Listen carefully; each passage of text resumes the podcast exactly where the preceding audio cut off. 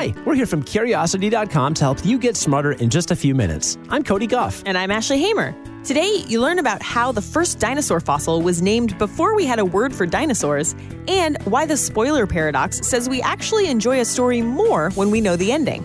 We'll also answer a listener question about why some colors look brighter than others. Let's satisfy some curiosity. Here's a fun fact the first dinosaur fossil was named before we had a word for dinosaurs. Here's the story. Robert Plot gets the credit for discovering the first dinosaur bone in 1677. But at the time, his best guess as to what it belonged to was a giant human. A dinosaur fossil wasn't correctly identified for what it was until the days of William Buckland, the first professor of geology at Oxford University. Buckland was said to have a colorful personality and taught his classes, quote, like a Franciscan preacher, unquote. During one class, a student recounted that he paced up and down the lecture hall holding a hyena's skull, thrusting it in students' faces and shouting, What rules the world? The answer, by the way, was the stomach. Buckland also acted as the unofficial curator of the museum on campus, and he traveled the world finding specimens for its collections. It was in these travels that he came across a key find made in 1815 England the bones of an animal that would turn out to be the very same one discovered by Robert Plot over a hundred years prior. By looking at the bones of its teeth, jaw, and limbs, Buckland concluded in 1824 that they must be from some sort of extinct carnivorous lizard. He named this ancient lizard Megalosaurus, although he didn't quite understand that his specimen was a dinosaur. Still, because we still use the name Megalosaurus today, Buckland holds the honor of being the first person to name a species of dinosaur. You heard that right. The first species of dinosaur was named before we knew what dinosaurs were, and before the word dinosaur was even invented. It wasn't until 1842 when Sir Richard Owen named the family of fossils Dinosauria, meaning terrible lizard. With that, the name dinosaur was coined.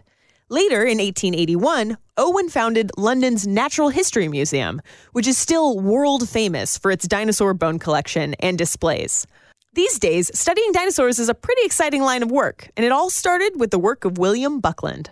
I just hope that these days dinosaur researchers aren't so preoccupied with whether or not they could that they don't stop to think if they should. Wiser words were never spoken. Except by Jeff Goldblum. Right. Longtime listeners might remember the main takeaway from this next story. It was my Curiosity Challenge trivia question for LeVar Burton when we interviewed him last year, which was basically the best thing ever. It really was. But here's the takeaway from the story knowing the ending of a story makes it better, not worse.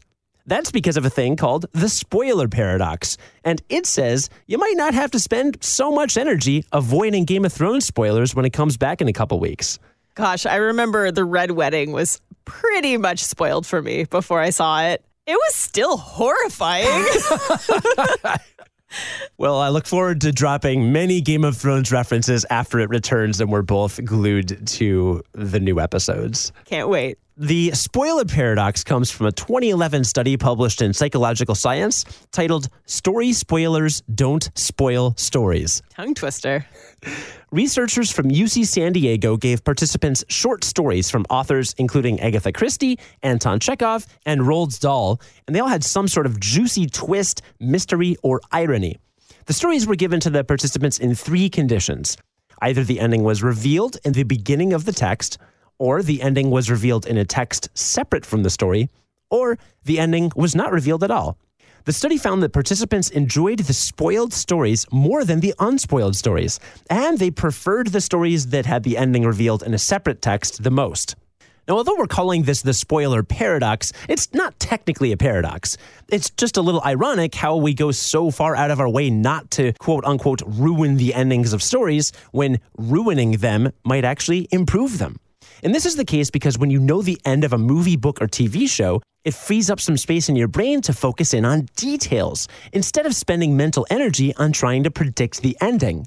When that dimension of suspense regarding the outcome is not critical to the story, it could actually take away from the pleasure when it distracts attention from relevant details and aesthetic attributes.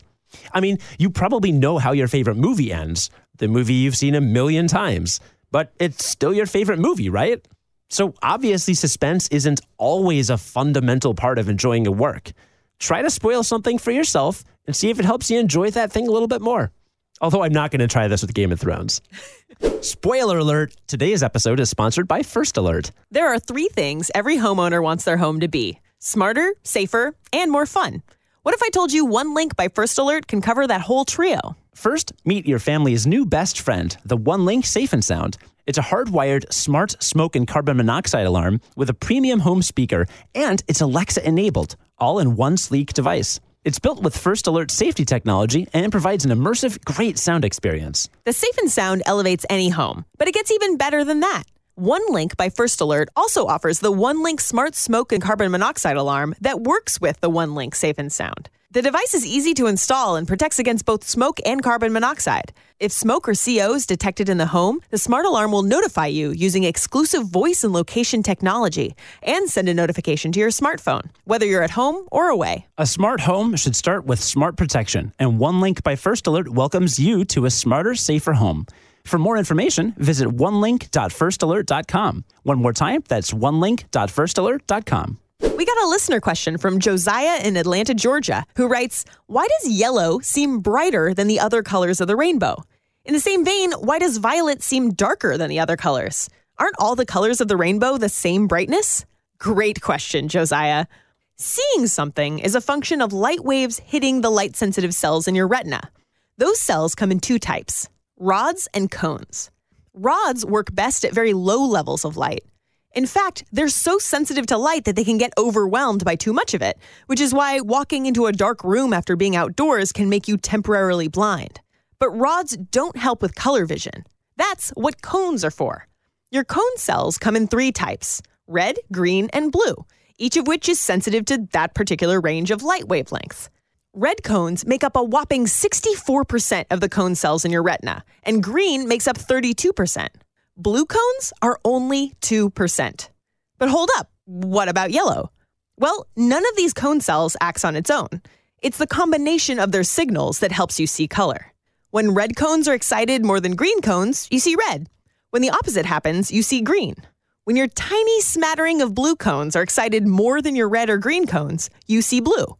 But when your red cones and your green cones are at peak excitement and your blue cones are quiet, that's when you see yellow.